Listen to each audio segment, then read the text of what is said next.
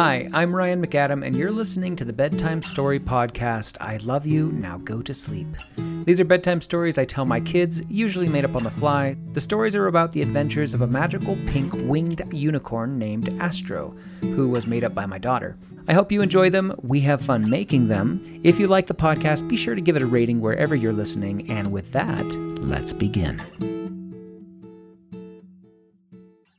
Tonight's story is called Dashi and the Curse of the Wood Poison. The Aquanauts had seen all kinds of strange things in their travels, all kinds of magical creatures, undersea uh, caves and caverns and treasures, all kinds of things. But they didn't just explore things under the water, they would explore things above the water, or in this case, on the water. For the most part, in the sea, the only thing you find on the water is icebergs and seaweed and fish that live close to the surface. But today was a very interesting day because today the aquanauts had found something they had never seen before floating sea rose bushes. Aquanauts, today we are going to go and explore the sea rose bushes floating on the surface of the ocean. Oh, that sounds amazing, said Peso. Captain, what do we know about these rose bushes? Do they have thorns? Do they poke? Do they bite? Do they alive? Do they just stand still? What kind of roses are these? Captain Barnacle said, Kwazii, that's exactly what we're going to find out. Dashi, we need you to come along to photograph everything. Shellington, you need to come and take notes in your book so we have a record of the things we learned today. Aye, Captain, said Dashi. Oh, yes, of course, sir, said Shellington. Aquanauts? Yeah, but he's not careful in the gups. He always crashes them on his razor beats. That's right. That's why he's not going to drive one. He's just going to be in one while it's driven. Captain Barnacle said, Aquanauts, to the gup, X. That's the biggest gup in the world that never breaks, but all the other ones, you know, thoughts, they could get crushed and smashed and break. Yep. Captain Barnacle and all the Aquanauts that were coming with him went to the gup X. They all got in, swam out of the hatch, and up towards the surface. You mean the octo hatch? Yes, the octo hatch. They could see the surface of the water approaching because the water around them became lighter, and yet they could see that something was floating on the top of the water as well, like a big wreath. The roses from underneath looked like a large circle. Aquanauts, we're going to come up in the center of the rose circle. Prepare yourself. The Aquanauts came up with a splash out of the water. The GUP-X rested on the surface. Looking around, Dashi could see a ring of roses, and they were in the center. These roses weren't like regular roses. They were very big, very big. In fact, you could fit two aquanauts in just the petals alone. Wow, said Dashi, this place is beautiful. It sure is, Dashi, said Captain Barnacles. Nevertheless, aquanauts, use caution. This is new, and it, they may not look intimidating or dangerous, but that doesn't mean it's not. Be careful. Oi, oi, Captain, said Kwazii. The aquanauts got out and swam up to the rose bushes, climbing up on the petals. Kwazii said, Blimey, these things are very soft. Oh, and they smell amazing. Peso said, Oh, yes, they're quite beautiful. But look at these thorns. These could be very dangerous. Careful, anyone. Don't get cut, and if you do, let me know. I am a doctor, or I am a medical personnel, and I help any animal that is sick or injured. The aquanauts went about their business. That's right, injured means hurt. The aquanauts went about their business, each aquanaut exploring this strange floating rose island that made a circle and a little lagoon in the center. Shellington took detailed notes, noting that the petals were big and that they smelled lovely, but that the thorns were also big and quite dangerous. Dashi went about taking all her pictures. Kwazii and Peso also were gathering information along with Captain Barnacle. While the aquanauts were busy looking at the roses, they weren't paying attention to the rose vines. The rose vines weren't still like regular rose plants. These were moving. No, they were hunting. The vines twisted and turned and snuck up on some of the aquanauts. They almost attacked Kwazii, but he did a jump just at the last second before the rose plant was able to swipe him. He didn't even notice it though, because he was so busy looking at the big petals. But Dashi wasn't so lucky. She was photographing some of the thorns she was looking at underneath a big petal, and a vine slithered in behind her, its thorns sharp and ready. The vine struck. Whoosh! The vine went out and slashed, and it cut uh, Dashi on her arm and on her leg. And she went, Ow! I got stung by thorns. All the aquanauts Stung, not stung. scratched, cut. She got cut. I got cut by the thorns. All the aquanauts turned to look at once. At this point, the vines knew that they had been found out. They all came to life at once, wiggling and trying to attack the aquanauts. Captain Barnacle said, Aquanauts, back to the GUP-X, now! The vines slithered through the water after the aquanauts, trying to catch them before they could get to the gup. All the They, aquanauts, were, they forgot they were attached to the tree, so they couldn't get in the water. well, they could get in the water, but they were still attached because they were really long like ropes. All the aquanauts got into the they gup. couldn't. They were just long enough to touch the beach sand. They're not long enough in the water. Okay. They were able to reach out over the water, not getting into the water, to try and catch the aquanauts.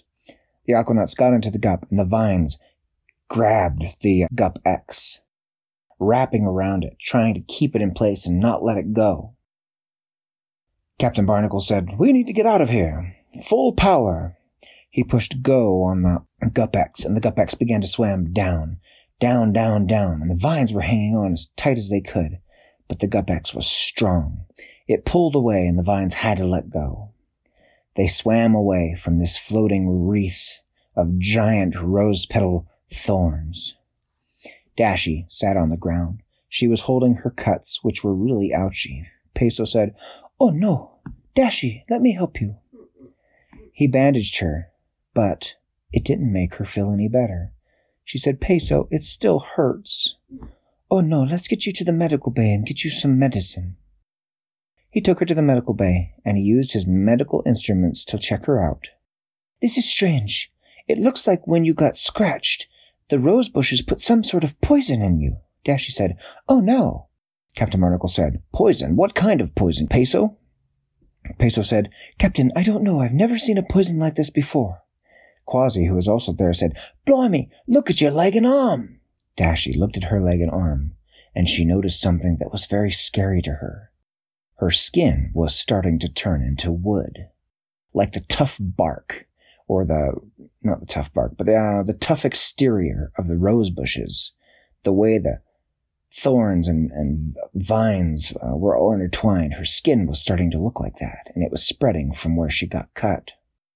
Oh no, said Dashi, what's happening? Kwazii looked again. It looks like your skin is turning to wood. Oh no, what are we going to do? Peso said, Captain, I don't know how to heal this. This is strange. I've never seen anything like this before. It's almost magical. Captain Barnacle said, Well, then we need to turn to our friends that know magic. Uh, Kwazii, sound the Octo Alert. Kwazii sounded the Octo Alert. Everyone went to HQ except for Dashi and Peso, who had to stay in the hospital. Captain Barnacle said, Octonauts, we need magical help from our magical friends. He turned on the screen and made a call. He made a call to Astro, their magical unicorn friend. He said, Astro, we have a problem.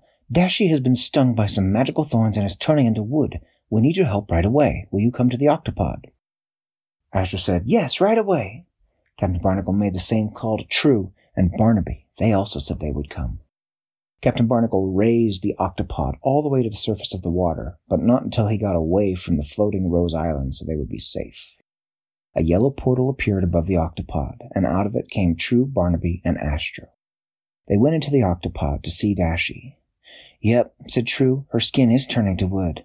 Astro said, It is indeed. This is a magical poison. Dashi said, What do I do? Dashi was scared. She didn't know what to do, and she was turning into wood. It was turn- it was getting hard to move her arm or her leg. Astro said, You won't do anything. You need to stay here and rest. We need to go get some special medicine from the magic market and bring it back to you to stop this poison. Magic market, said Captain Barnacles. That sounds amazing. It is. It's a magical, wonderful place. We will go get medicine, and then we will bring it back to Dashi. Kwazii said, I'm going to go with you. She's an Aquanaut, and she's going to get help from an Aquanaut. Kwazii said, um, Astro said, fine, Kwazii, come with us. So Kwazii, True, Barnaby, and Astro left. They jumped into a yellow portal. Yeah, we but Captain Barnacles had um, Pizza had to help Dashi when they went to go get the medicine. That's right. Captain Barnacle and, Qua- um, and Peso were helping Dashi. Kwazii was going through the yellow portal for the first time. He had seen it, but he had never been in it.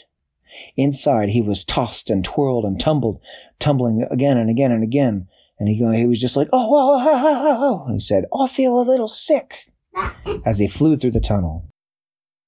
He came out on the other side. They came out into clump of grass that had a huge stone cliff solid piece of rock in front of it. Kwazii said, I thought you said we were going to go to a market. There's nothing here. We're in the middle of nowhere. Astro said, It only looks like we're in the middle of nowhere. The market is secret. She waved her magic unicorn horn, which began to glow with magic. The magic seeped from her horn. As she touched the rock in front of it, in the front of her, it began to glow with symbols. All around it, stars and moons, funny shapes that Kwazii had never seen before. All of it, and they all appeared in these circles within circles. As things glowed, the circles began to move, turning counter to one another. They could hear the sound of stone grinding.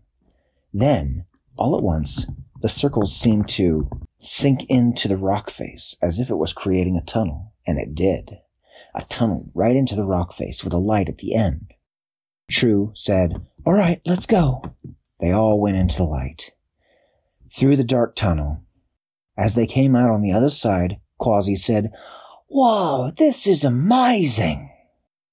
They were in a marketplace, hundreds of people and vendors, flying creatures he had never seen before, creatures on walking and talking on two legs that he had also never seen before, goblins and fairies, all kinds of magicalness. I've never seen anything like this. The Aquanauts would love to come here. Barnaby said, Maybe someday we'll bring everybody here, but not today. We need to go get the medicine. That's right, said True, but this is a special medicine. We have to get it from a special place, and it's not going to be cheap. Kwazii said, Oh, don't you worry. The Aquanauts can cover whatever the cost. Astro said, It's not money that makes this expensive. Kwazii said, I don't understand. Well, you will when we get there. They walked through the streets. Kwazii took it all in. He had never seen so many different things. Puffs of multicolored clouds, of smoke and magic and glitter. People shooting lightning from their wands. All kinds of interesting things to see and eat. But he was on a mission, so he went with his friends. They turned it down an alley in this strange marketplace, and the alley was dark. There was no vendors there. There was no one there. It was a little intimidating, and it was cold. Kwazii said, What is this place? Astro said, This is where we gotta go to get the special medicine. The poison in Dashi is very, very unique. Only one person makes an antidote. All right, let's go then. So back on the octopod, Captain Barnacle and Peso were trying to take care of Dashi. By this time, her whole arm and leg had turned into wood, and the other arm and leg were starting to change as well. I'm scared, Captain. I'm worried I'm going to turn into a wooden doll, Peso said. Don't you worry. Your friends will help you. They'll be back soon. Don't you worry. Back in the alley, Kwazii came to what looked like a huge wooden door. It was very old and very worn. It was kind of ugly, actually, but also beautiful in the way it was designed. Kwazii lifted his hand. He was going to knock, and True said, Wait! Kwazii stopped. Shouldn't we knock? No, we don't knock on this door.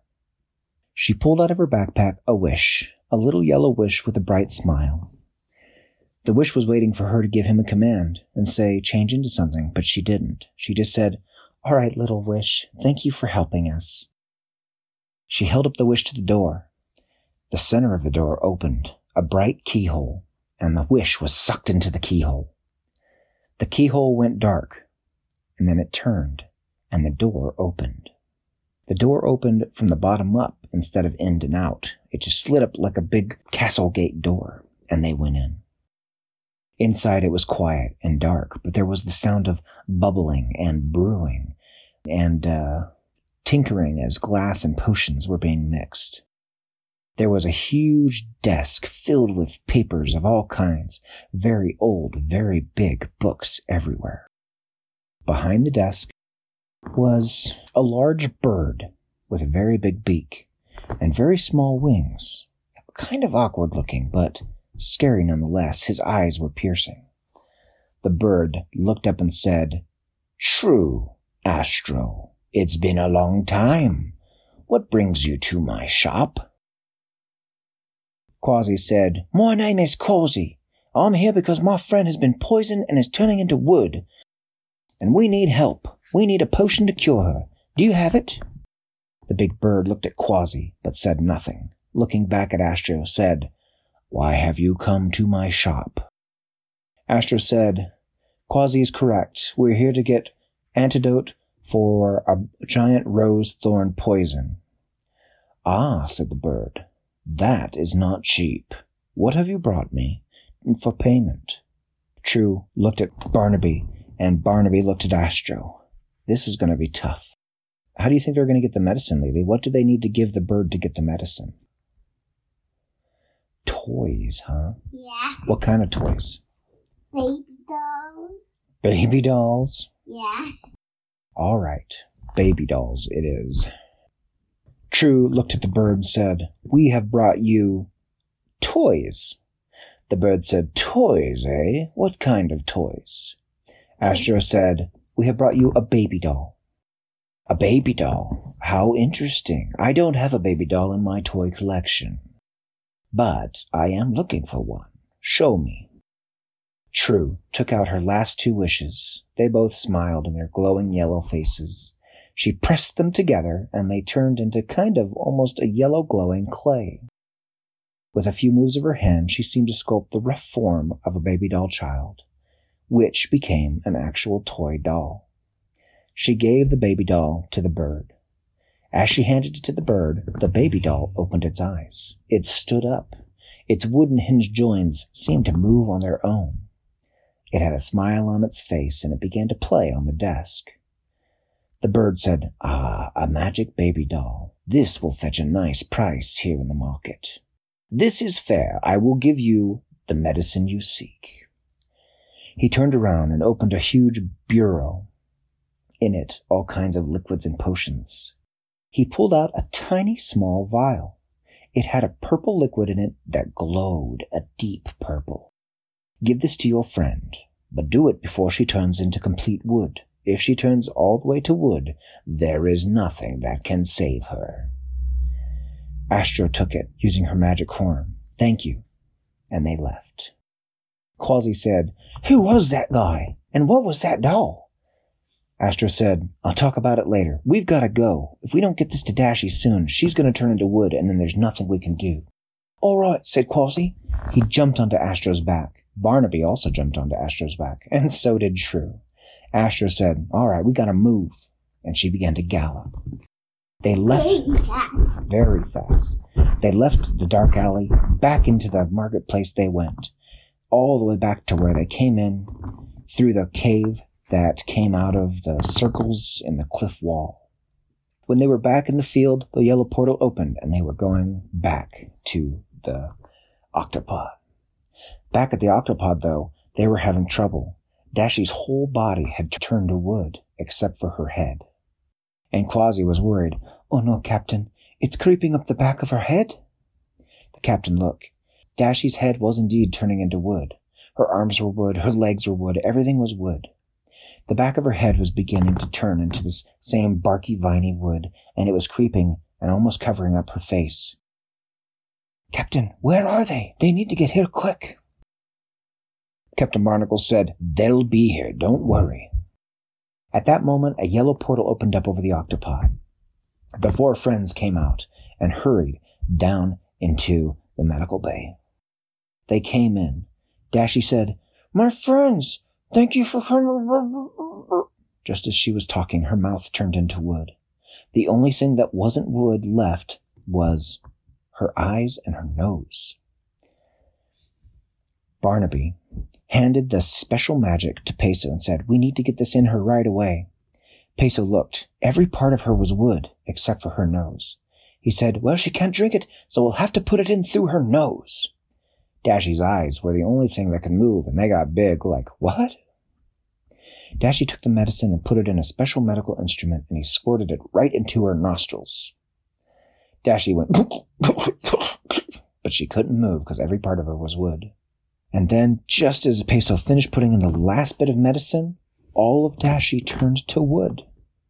Her eyes went hard, and everything was solid. She was all wood. Captain Barnacle said, Oh no, are we too late? Peso said, I don't know. The friends waited, and they waited, and they waited. Then finally Barnaby said, Look! They looked into Dashi's eyes, which were just pieces of wood now, but all of a sudden they saw the pupils come back in and into color. The white of her eyes came back. All of a sudden her face came back, her head came back, and her arms and her legs all started to turn back into Dashi. She was completely cured. All of the wood skin has left. She sat up and said, she coughed, but she felt much better and her cuts were gone. Thank you so much, my friends. Thank you for saving me from that horrible rose poison bush. Astro said, It's our pleasure, Dashi. You're one of our best friends, and we don't want to lose you. Dashi said, Thank you so much. All of the Aquanauts got together. They came up to HQ and they celebrated the fact that they had saved their friend. While they were singing and dancing and doing their um, creature report, Kwazii sat quietly, pondering what he had seen in the marketplace, in the shop, and with the wooden doll that came to life. The Aquanauts once again were together, best friends forever, until their next adventure, the end. Hi, I'm Ryan McAdam, and you're listening to the Bedtime Story Podcast. I love you, now go to sleep. These are bedtime stories I tell my kids, usually made up on the fly, so yeah, they can be structurally kind of rough. The stories are about the adventures of a magical pink winged unicorn named Astro, who was made up by my daughter. To be fair, Astro's not always in the stories. Many of these adventures feature just my kids' favorite cartoon characters from whatever cartoon they are watching at the moment, but Astro was the genesis for these bedtime stories and this podcast. I record these stories on my phone in my kids' room, and it's common to have my daughters interject during the story to make sure the plot is going in their approved direction. Sometimes the stories are long and sometimes short. Sometimes I get really into the stories, and sometimes it's just been a long day. Sometimes these stories get rowdy, and sometimes these stories can even be a bit scary. Though I do my best to keep things on the up and up with my five year old and her younger sisters. I hope you enjoy them. We have fun making them, usually. If you like the podcast, be sure to give it a rating wherever you're listening. And with that, let's begin.